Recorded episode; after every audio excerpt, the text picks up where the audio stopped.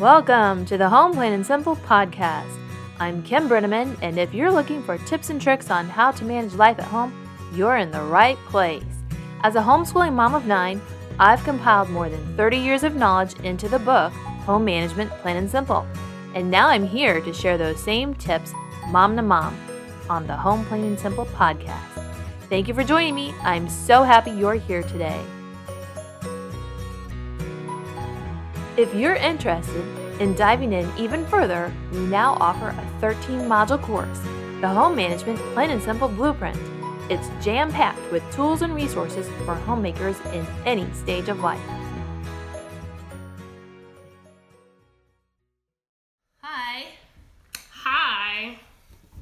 We are live again, and we will talk a little bit about what we're doing today while we wait for people to join us, if anybody joins us, because we're a little bit late. I was, I have been cleaning my laundry room, which is a big, big disaster. Lots of. Annie, what did you call it this morning about the cupboard situation? Um, I said it was like the cupboard in Zoboomafoo. Yeah, that. You know, where they open it up and everything goes piling out and they're buried in crap. Yes, that is what's going on with the cupboards in the laundry room. Horrible.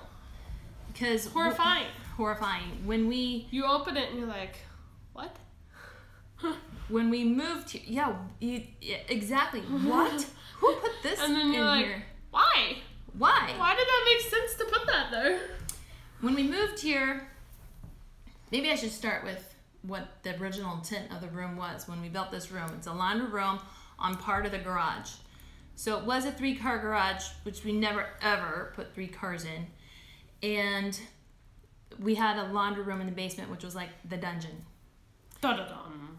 And it wasn't very fun down there. It was depressing and dark. And I mean, I suppose we had some good times down there, but It wasn't horrible. okay, well. Moving But the up. one up here is on the south side of the garage. Lots of natural light. Windows, and it's very large. with um, lots of cupboards And And counter space on top of those. counter space. It's pretty dreamy, really, when it's clean. when it's clean. Um, so when we m- moved back here, we'd been gone for five years.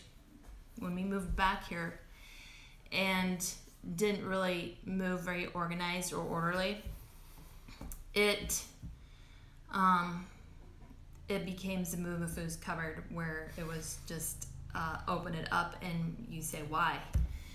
So I've been working on that, and yesterday was our laundry day. Monday's our laundry day, and I decided yesterday, actually I decided last week that the first thing I'm going to tackle in bringing order to this house this summer is the laundry room. And yesterday's work carried into today, yes, and I think it will take all week to bring it into order. Boy, you got a big house. It's gonna be a long summer. Every room takes so long. This is the worst room though. It is. I really think it's the worst room, at uh, except for the basement. I was gonna say your bedroom, but But yeah, my bedroom's pretty bad too. yeah, but those two places, the basement and my bedroom, both have it's different. stuff that goes together. It just needs order. Um, the laundry room has random. And it's kind of stuff that's like, do we even use this? Does Yeah. it have to be here? Does it have to be here? So that was what I was working on today. Annie, what were you working on?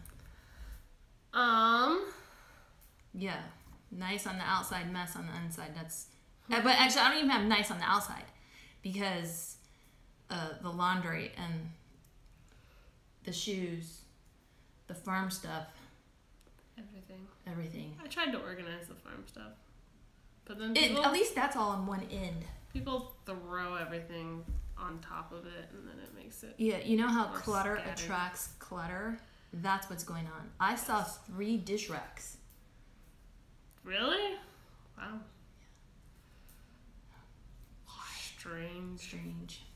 Okay, so what did you do today, Annie? Um, Up to this point. I milked cows, and my brother and I, older brother. We went in together on flushing two of our dad's cows. Um, and today we were putting embryos in heifers. So we took them to the vet clinic and had the vet transfer embryos into the cows. Okay. So now we are going to talk about menu planning and how menu planning saves money.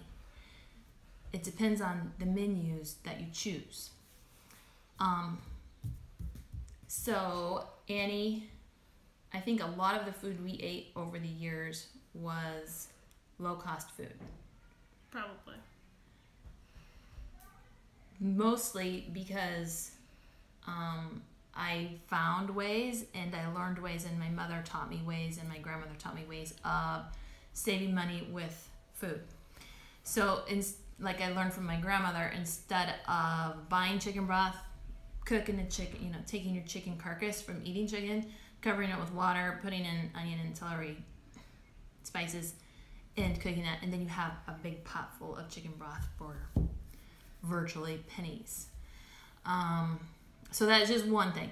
Dry beans, we've talked about that. Cooking dry beans is um, way more affordable than um, buying cans bean canned beans, and you can do that in a slow cooker. Um, ground meat is more affordable than your larger cuts. Of course, we raise beef, so um, beef was kind of a hidden expense for us because typically we would take a beef to the locker and have a whole beef in the freezer, and the farm paid for that. Mm-hmm. So if you ask me for um, uh, an expense, you know, for how much money we spend on a month month for food, I I wouldn't I could never do that because um, simply for that reason alone. Could you break down a yearly cost and then divide it? Yeah, but that it still wouldn't be accurate because what we pay for beef is not what someone else would pay for beef at the store. That is true.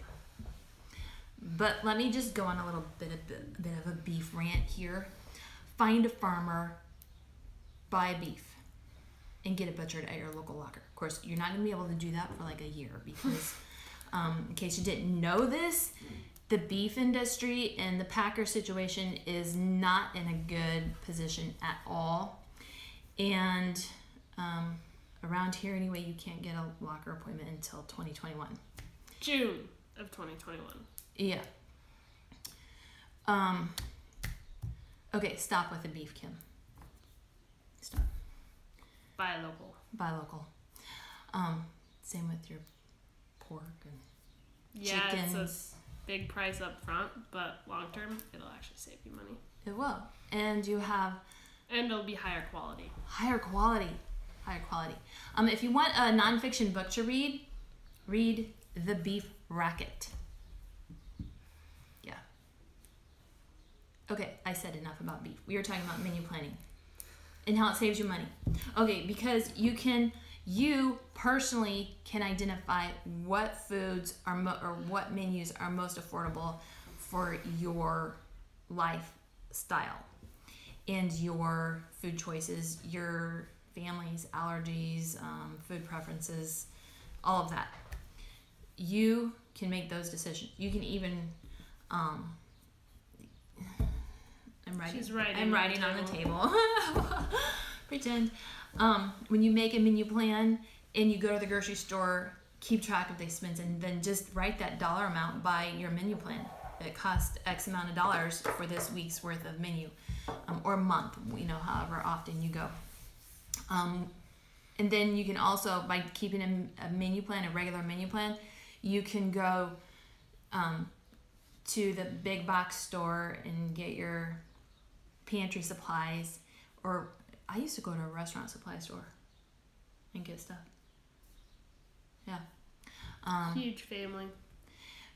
yeah. It's a lot. Uh, we also live near an Amish um, bulk food store, so that was another very affordable way that we um, could get food for that was more affordable than buying it at you know in town at the grocery store. Um, so those are some ideas on getting um, food more affordably. But just menu planning and learning what the costs are for certain menus. Um, if you can identify, and please be healthy. I mean, um, cheap food is not healthy food necessarily. Pasta, not healthy. Don't make it part of your regular diet. I'm not saying don't ever eat pasta. I mean, everyone loves Italian food, but eating that daily is not healthy. Um, so choose healthy foods. Figure out how to get them affordably. Um, shop around and find the best prices for your foods, and make menu plans um, based on your family's lifestyle and track your cost right up beside your menu plan and even by your recipes.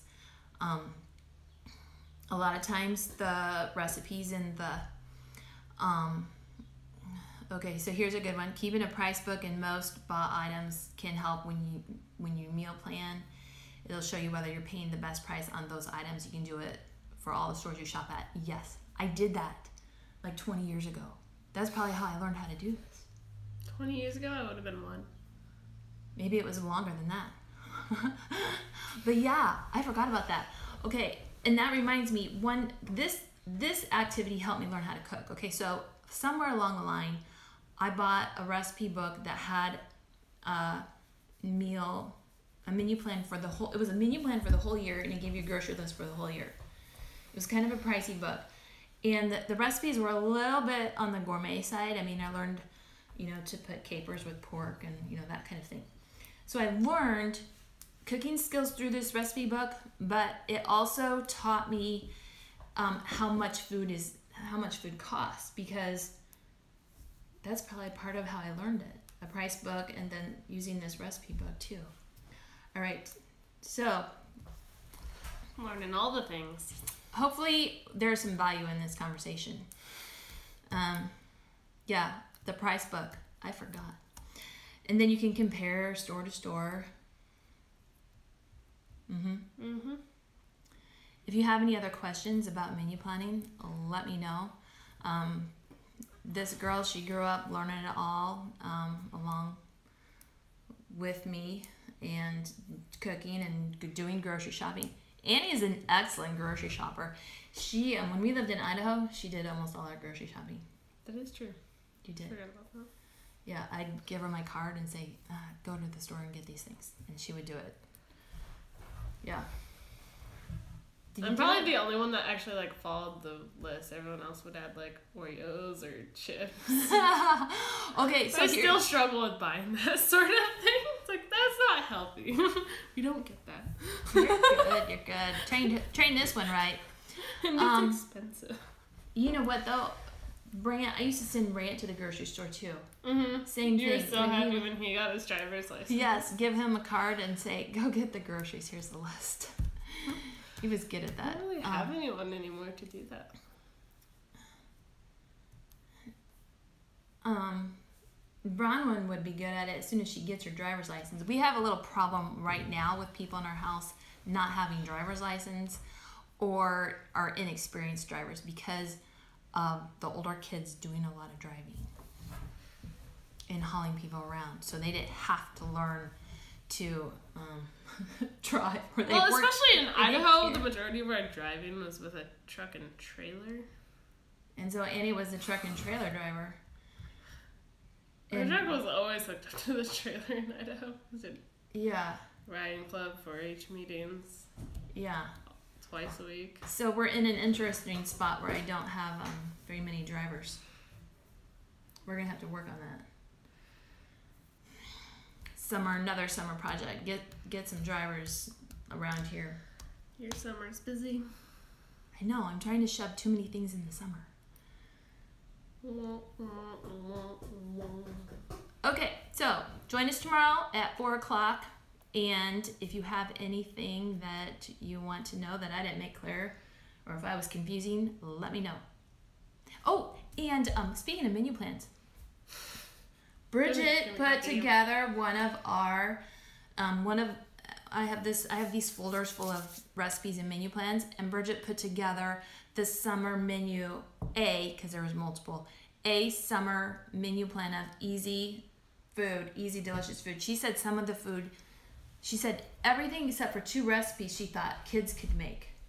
Um, one like like young kids. She said one involved using the oven, and another one um, a griddle. And those were that's what held her back from saying that kids could make it. Are those ones that you wrote out Yeah, I mean like this was yes from your blue blue blue folder. blue yeah, folder? yeah. Where's Um, that blue folder? I think the recipe's in there. That was heard many times at our house.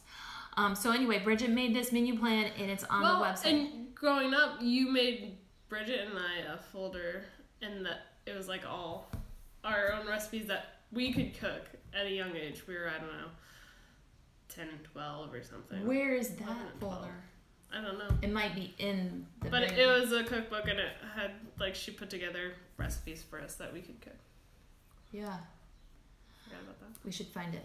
See it. And we'll look around. Um, anyway, so Bridget has that on the website. and yeah, and it's good food. And like I said, I, um, I, I love the gourmet thing, but simply because we live so far from town, I didn't necessarily have capers or fire roasted peppers, that kind of thing around, you know, sitting on my shelf. So it was more simple food. All right, thank you for joining us, and we will see you tomorrow. Bye. Bye. Thanks for listening. If you enjoyed this episode and if you'd like to help support the podcast, please share it with your friends, post about it on social media, or leave a rating and review. To catch all the latest, you can follow us on Instagram at Home Plain and Simple and get encouragement and resources on our website at homeplainandsimple.com. Thanks again. We'll see you next time.